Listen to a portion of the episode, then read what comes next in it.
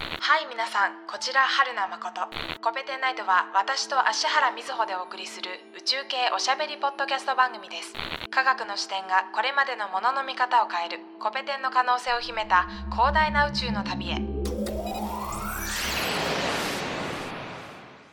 春名誠です芦原瑞穂です。えー、と今回は核融合の話をしていきたいと思います前回核融合の話出ましたね、出ましたね。中心部で核融合が起こって、それが外側に伝わっていくと。はい、 5分、5分振動めちゃくちゃちょっと印象的でした。 5分振動は音波ですね音波太で。陽から出てる音波でした。うん。えー核融合、早速ね、核融合反応、太陽の中で起こっている核融合反応がどんなものなのかについて説明します。はい。お願いえーしままず条件として、す。うん。まあ、太陽の中心ってだいたい1500万度ぐらい。だったと思う1500んだ万け度。どうんうん。うん。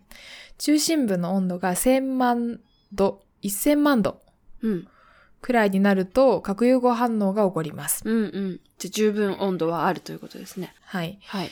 で太陽の組成は水素とヘリウムだったと思うんですけど、うんうん、核融合反応というのは、4個の水素原子、 4個の水素あ水素子。原子核。はい。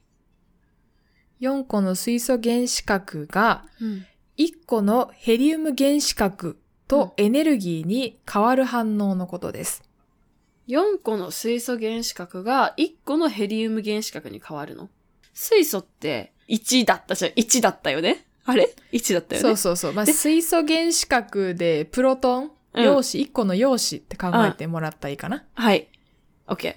で、ヘリウム原子核は2、うんあ、陽子が2で中性子2みたいな感じだったそうそうそうそうそう。ああ、だからじゃあそうです重さ的にはそれで辻褄が合うのか。4個で。うんうんうん。はいはいそうはいね。はいはい。うん。 4個の陽子が2個の陽子と2個の中性静子に止なにる。なると。はい。うんなんかちょっと、うんうん、うん。でね、イメージ出てきた。そうそう。はい。です。ちょっと重さの話してたけど、うん実はこの4個の陽子が、うん、まあヘリウム原子核になる過程で、うん。実はちょっとエネルギー減って、あの質量減ってるのね。へえ。うん。で、ちょっと質量が減って、その分がエネルギーに変わってます。うん、うん、うん、うん、うん。で、このエネルギーのおかげで、えー太陽は光っています。へえ。え、水素がヘリ、えっ、と、水、水素がヘリウムに変わる時にエネルギーが出て、重さ出がるちょっと減って、そのエネルギーで太陽が、まあ、太陽活動につながってると。そうです。そしたらさ、水素がなくなったらおしまいなの。水素がなくなったらおしまい。おままあ、あ、それが太陽の、あのー運命太陽がこれから辿る運命の話につながるんだけど、うーん。で、一つあの、重要なうんうん。式うん。をここで紹介したいんですけど、はい。絶対聞いたことある式、今から言います。はい。 E E イコール。 MC 事情。わかった来るかなと思った。うん。質量がエネルギーに変わってるっていう、このアインシュタインの式はい。がまさにこの核融合のことを表していて、 E がエネルギーで合ってるエネルギー。うん。 ?M が、えっと、重さだっけ。 M が重さ。 C が何 ?C って。高速かな光の速度かな光の速度。E イコール MC2 乗。しえ、高速が2乗になってる時点でめちゃくちゃ E がでかくなるんですけど。そうです、そうです、そう です。そうです。はい。、で、えっ、と、水素の原子核、4つの水素の原子核と、うん、 1個のヘリウム原子核の重さの比って、うん。確かね、0.00、まあ、すっごいちっちゃいのね。 うん。すっごいちっちゃ差い。が、差が小さいってことね。ちょっとしか減らないんだよね。ちょっとしか減らないんだけど、ちょっとしか減らないんだけど高速の2乗かかってるから、うん。バーンってエネなっルちギゃうんー、だ。そこから、そう、そこから出てくるエネルギーは、めちゃめちゃでかい と。へえ。へえ。 E イコール MC 事情がここで出てくるわけですね。いや、こんなところで使われて、使われてというか、ね、うん。動いていたとは、この式が。そうそうそうそうそう。ね、結局、とりあえず覚えたけど何に使うか知らなかったもん、この式。うん、そうね。うん。ここで出てくるということででちなみにこの核融合反応、水素による核融合反応が起こっている星、はい。構成をうん。主系列性と言います。地形列性主系列性、主なうん。系統の系に、はい。えっ、と、列に並ぶの列にうんうん星であ主ー系列性と言い集計ます。列性ね。はい。主系列性。はい他にもたくさんあるの水素他にもたくさんある。めちゃめちゃあって、うん。で、主系列性をうん。横軸表面温度、うん。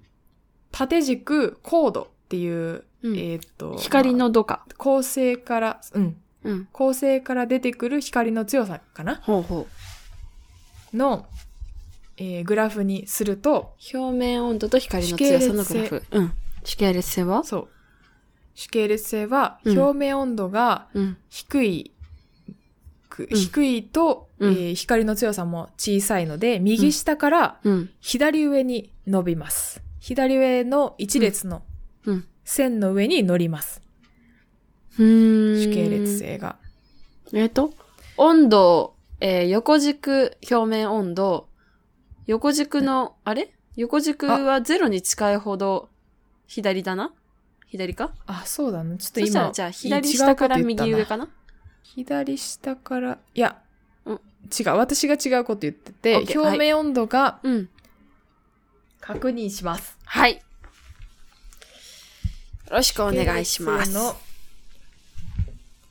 えー、と、あ、主系列性をね、うん横軸表面温度、縦軸光の度合いの、まあ、高度うん。で表した図のことを、ヘルツ・シュプルング・ラッセル図と言い ます。覚えられない。 HR 図と呼ばれますが、 HR 図で覚えるね。HR 図。はい。そう。あ、合ってた合ってた。表面温度が右、右、えー表面温度が右ほど低い。右ほど低い。左ほど、うん、左ほど高いなんてこった。軸になってます。なんてこった。そういう軸なのか。はい。で、で縦軸、高度が高度、光の、恒星の光の強さみたいなものが、うん。えー太陽を1として、はい。えー上ほど高い状態。上ほど高い状態。はい。うんで、ここに主系列性を並べると、はい。右下から左上に一列並ぶとなるほど。わかりやすい。いうことになっていて、はい。で、これが一個太陽系、えっ、と、恒星の歴史を一つ物語っていて、うん。えー最初、太陽の赤ちゃんみたいなものは、うん。表面温度が低くて、うん。光も低い、光も弱いのね。はい。だから右下にいるんだけ右ど下、うん。そう、だんだんその核融合とか、あの、うん。周りの物質を集めたりとか、うんうん核融合が起こったりして、だんだん左上に移動していくのね。はい。あったかく、えっ、表面と、温度は高くなるし。し、高度も高くなって明るくなると。はい。はい。ということなんです。はいはい。なんだけど、さっき言ったみたいに水素がなくなるとうん。終わっちゃうのよね。この核融合燃反え応が。尽きちゃうってことだよね。そう、燃え尽きちゃう。うん。ちなみに、水素ってたくさんあると思うんだけど、うん。えー太陽、太陽くらいの、うん。太陽くらいのじゃないか。えー水素たくさんあると思うんだけど、えーひえーすと質量のうん。 10分の1くらいの水素がうんヘリウムに変わっちゃうと、もうこの核融合反応をやめて、うんやめてというか、やめてというか、この主系列性じゃなくなって、あら。うん。え外側にどんどん膨張するようになります。へえ。え、っていうかじゃあ、最後の一粒まで水素を使い切るんじゃなくて、もう10分のそうそうそ1う使っちゃったらもうおしまいなんだ。そうそうそう。 でそれがなぜかというと、うん。えー、と、す中心、太陽の中心で核融合が起こると、うん。水素からヘリウムができますね。はい。はい。で、ヘリウムは水素より密度が高いので、うん。それが中心に溜まっていくわけです。太陽の中心に溜まっていくと。うん。溜まっていくと、えっ、と、中心に、重力が強くなってって、うん。中心に落っこちる力うん。が大きく。くなっていきます。うん。うん。それが、えー核融合では基本的に外側に膨張したくなるんだけど、うん。そのバランスが、重力収縮がどんどん大きくなっていって、重力で内側に引っ張られる力が大きくなっていって、うん。うーんと、内側に潰れる方向に働く力と、うん。まあ、外側に膨張する力、うんで、こう、分裂し始めるというか、外側はさらに外側に行きたくなるんだけど、はい。内側で潰れる、潰れる力も大きくなっていく。へえ。だから外側の、うえーん。太陽の外側の水素があるところは、うん。えー膨張していくので、温度が下がってうーん。赤くなっていきます。うーん。光の色が、えっ、と、えー温度が下がると出す波長、光の波長が、うん赤くなる。それうはん国体放射のところで、国体放射って覚えてるいつやったっけプランクの法則。えっ、と、波長とか光とか波長とかのところでやっうんたんだけども、うん太陽は表面温度6000、6000度だから、うん。 6000度に対応する光の波長で光ってると。はい、はい。その温度が下がるにつれて、赤外線に近い方の光で光り出すといあうあ、ことはい。なので、色がちょっと赤い色に近づいていくと。そうそうそう、はい赤っぽくなる。うんうんうん。ので、赤色巨星という赤色巨星。巨星ってどうい星う字になります。ほう。巨大な星。巨大な星赤色巨赤星。色の巨大な星へでー赤色巨星というのになります。それ主、主系列性ではなく赤色巨星になるよっていうこと。そうそうそうそう。ほーん。主系列星に乗ってた星のうん。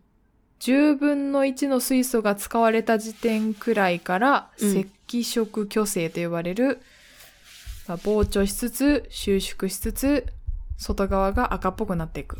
へえ。重力収縮を逃れてうん外側に広がってったやつらがいますね、赤はい赤っぽくなってたはやい。つらが、水素中心のやつら。そうが、はい。宇宙空間に全部拡散してしまうとうん。中心のヘリウムが残りますねうんうんうん。これを白色矮星と言います白色 Y 星。Y 星ってどんな字あ、小さい ?Y 小の Y。そう Y 小の Y、はいはい。はい外で側この運命をうん。たどると太陽はこの運命をたどると言われていますえ、その、赤色巨星の時に、その、太陽の外側の奴らが広がってったら、そいつらはめちゃくちゃ、えっと、温度高いとこ、ど、やっぱ広がっていくにつれて温度下がっていくわけじゃん。うんだけど、やっぱり、それ地球が被るとまずいんだ。まずいまずいねどれくらい温度下がるかわかんないけど、うん。まずいんじゃないか多分加速度的に膨張すると思うんだよね。ほう。どんどん速くなっていくってことね。うわーって。そうそう、わーって広がると思うの、膨張が。へえ。で、あっという間に宇宙空間に外側の水素が逃げちゃって白色矮星になっちゃうんじゃないかなと思うんですけど、へえ。太陽は巨大、えー白、赤色巨星から白色矮星になると。うん。だから静かな一生、す静かに一生涯を終えるとうんいうふうに言われていると。最後に、最後の最後派手だね。でも一回、わーって言って、シュッまあそうだね。シュンって。で太陽太陽とか、うん。まあ、この運命をたどると言われているのが太陽とかあ質量で決まっててうん。太陽とか太陽の0.08倍から太陽の4倍くらいの質量を持つ星がこの運命をたどるとうん。いうふうに言われていますね。うーん。0.08。そうそうそううん。で太陽の寿命がうんこの、えーっと水素の10分の1使い切ったら、うん。えーもうすぐに赤色巨星になって白色矮星になっちゃうから、うん。だいたいこの水素の、まあ、太陽の質量から、うん水素の質量がだいたい分かって、うん。でその10分のうん1がなくなるくらいの、時間というか。年月で決まるってことなのでうんそうだね、そうだね。計大体算でき太る陽のかの。寿命は100億年おお今からと言われていて、へえ。太陽の今が46億年ぐらい経ってるので、うん。太陽が生まれてから、うん太陽と太陽系が生まれてから46億年経ってるので、うん。中年ぐらいですかね太陽は今中年ぐらい。太陽はうんいやでも中年ぐらまいすねだ、まだ折り、人生折り返し前だね。そうですねギリギリね。稼ぎ稼ぎが良くなってきたぐらいか、ね。だって人生100年時代だとして、普通に46歳ってことでしょ、まあ中間管理職にうんまだ上まだがれるかですねどうかがそろそろ決まるぐらいなんじゃないですかですかうね、ん。そはろい、そ子ろ能供力もが大きくなってきてみたいな大きとくこなろっでてすきね。て、そうですね。もうそろそろ手を離れるかな、どうかなみたいですね。な。ね。くらいです。はあ。太陽は今。なるほど。はい。え、100、だか100らあと歳の時50年ぐにらいか使い切っ50ぐらて、いわーっとなるということですね。そうそうそう。うん100歳の時に使い切ると。なるほど、なるほど。うん。じゃあまあ、です。 まあ私たちは心配しなくていいですね。大丈夫です。あ大丈と夫です50億年あるので。ありますね、ありまますね。多分人間がまずいないでしょうね。二、つ目のぶいないでしょうね。文面ができているかもしれませんが、何か他の生き物 の。そうですね。ね。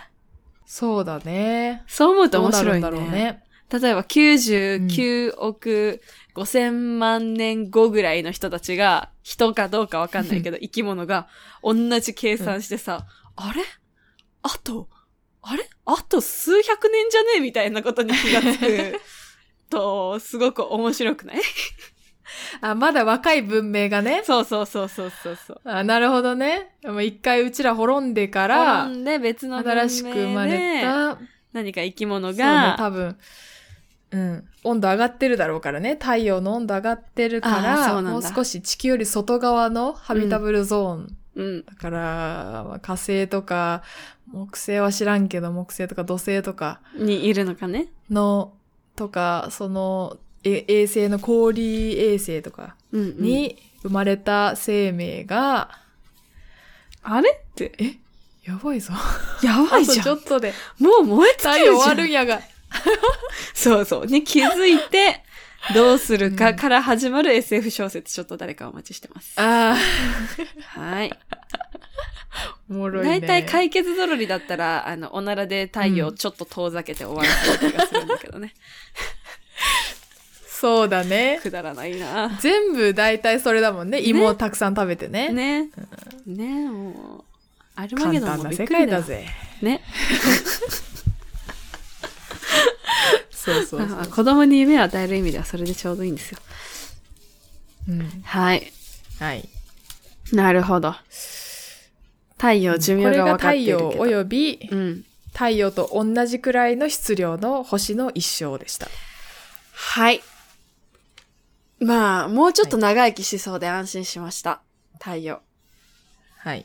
まだ折り返しですね。まだまだ大丈夫そうです折りね。返りに、折り返しに差し掛かっているところで、えーこれ以外のうん。太陽より大きい星の運命うん。っていうのは、まあ、次回以降は、次回以降話していこうと思うんですけど、うん。えーこれも質量によって決まっていて、ほう。ワードだけ出しますね。はい。まず、えー太陽とは違って、うんもっと劇的な、えー劇的な死に 方というか、劇的な生涯のうん。閉じ方をします。ほう。えー聞いたことあるでしょう超新星爆発。あー、聞いたことある。けど何のことかでしょ全く知らない。そう、超新星爆発が起こって、その後、ええー中性子星になったりとか、うん。ブラックホールになったりとかおー、えするんですね。うん。そう。ブラックホールとは、星の慣れの果てなんですね。あ、そうなんだ。ぐれちゃった星なのそう、ぐまぐれちゃっ たし。でも、闇本落ち当にそうなんだよ。闇落ち本当にそうで、うん。次回ね、詳しく話していくんあだけー、ど。気になる気になる。うんそう。ストレスって溜め込んじゃダメなんだなーって思っ たもん。確かに勉強して。星から学んだ。ストレス食べちゃダメだって。そう。そう。そっか。爆発星ないんだなしちゃう上に、うん周りに悪影響まで及ぼす闇落ちしてしまうとあー、あーダメだいね。うことなので。 まあ、気をつけようね。適度なガス抜きが大事だってことがね、学べるかいもしれや、ません。ほんとよ。はい。ほんとそうです。そうです。あそうです。ー次回楽しみです。適度なガスが、ガス抜きが大事ですという話をしましょう。はい、わかりました。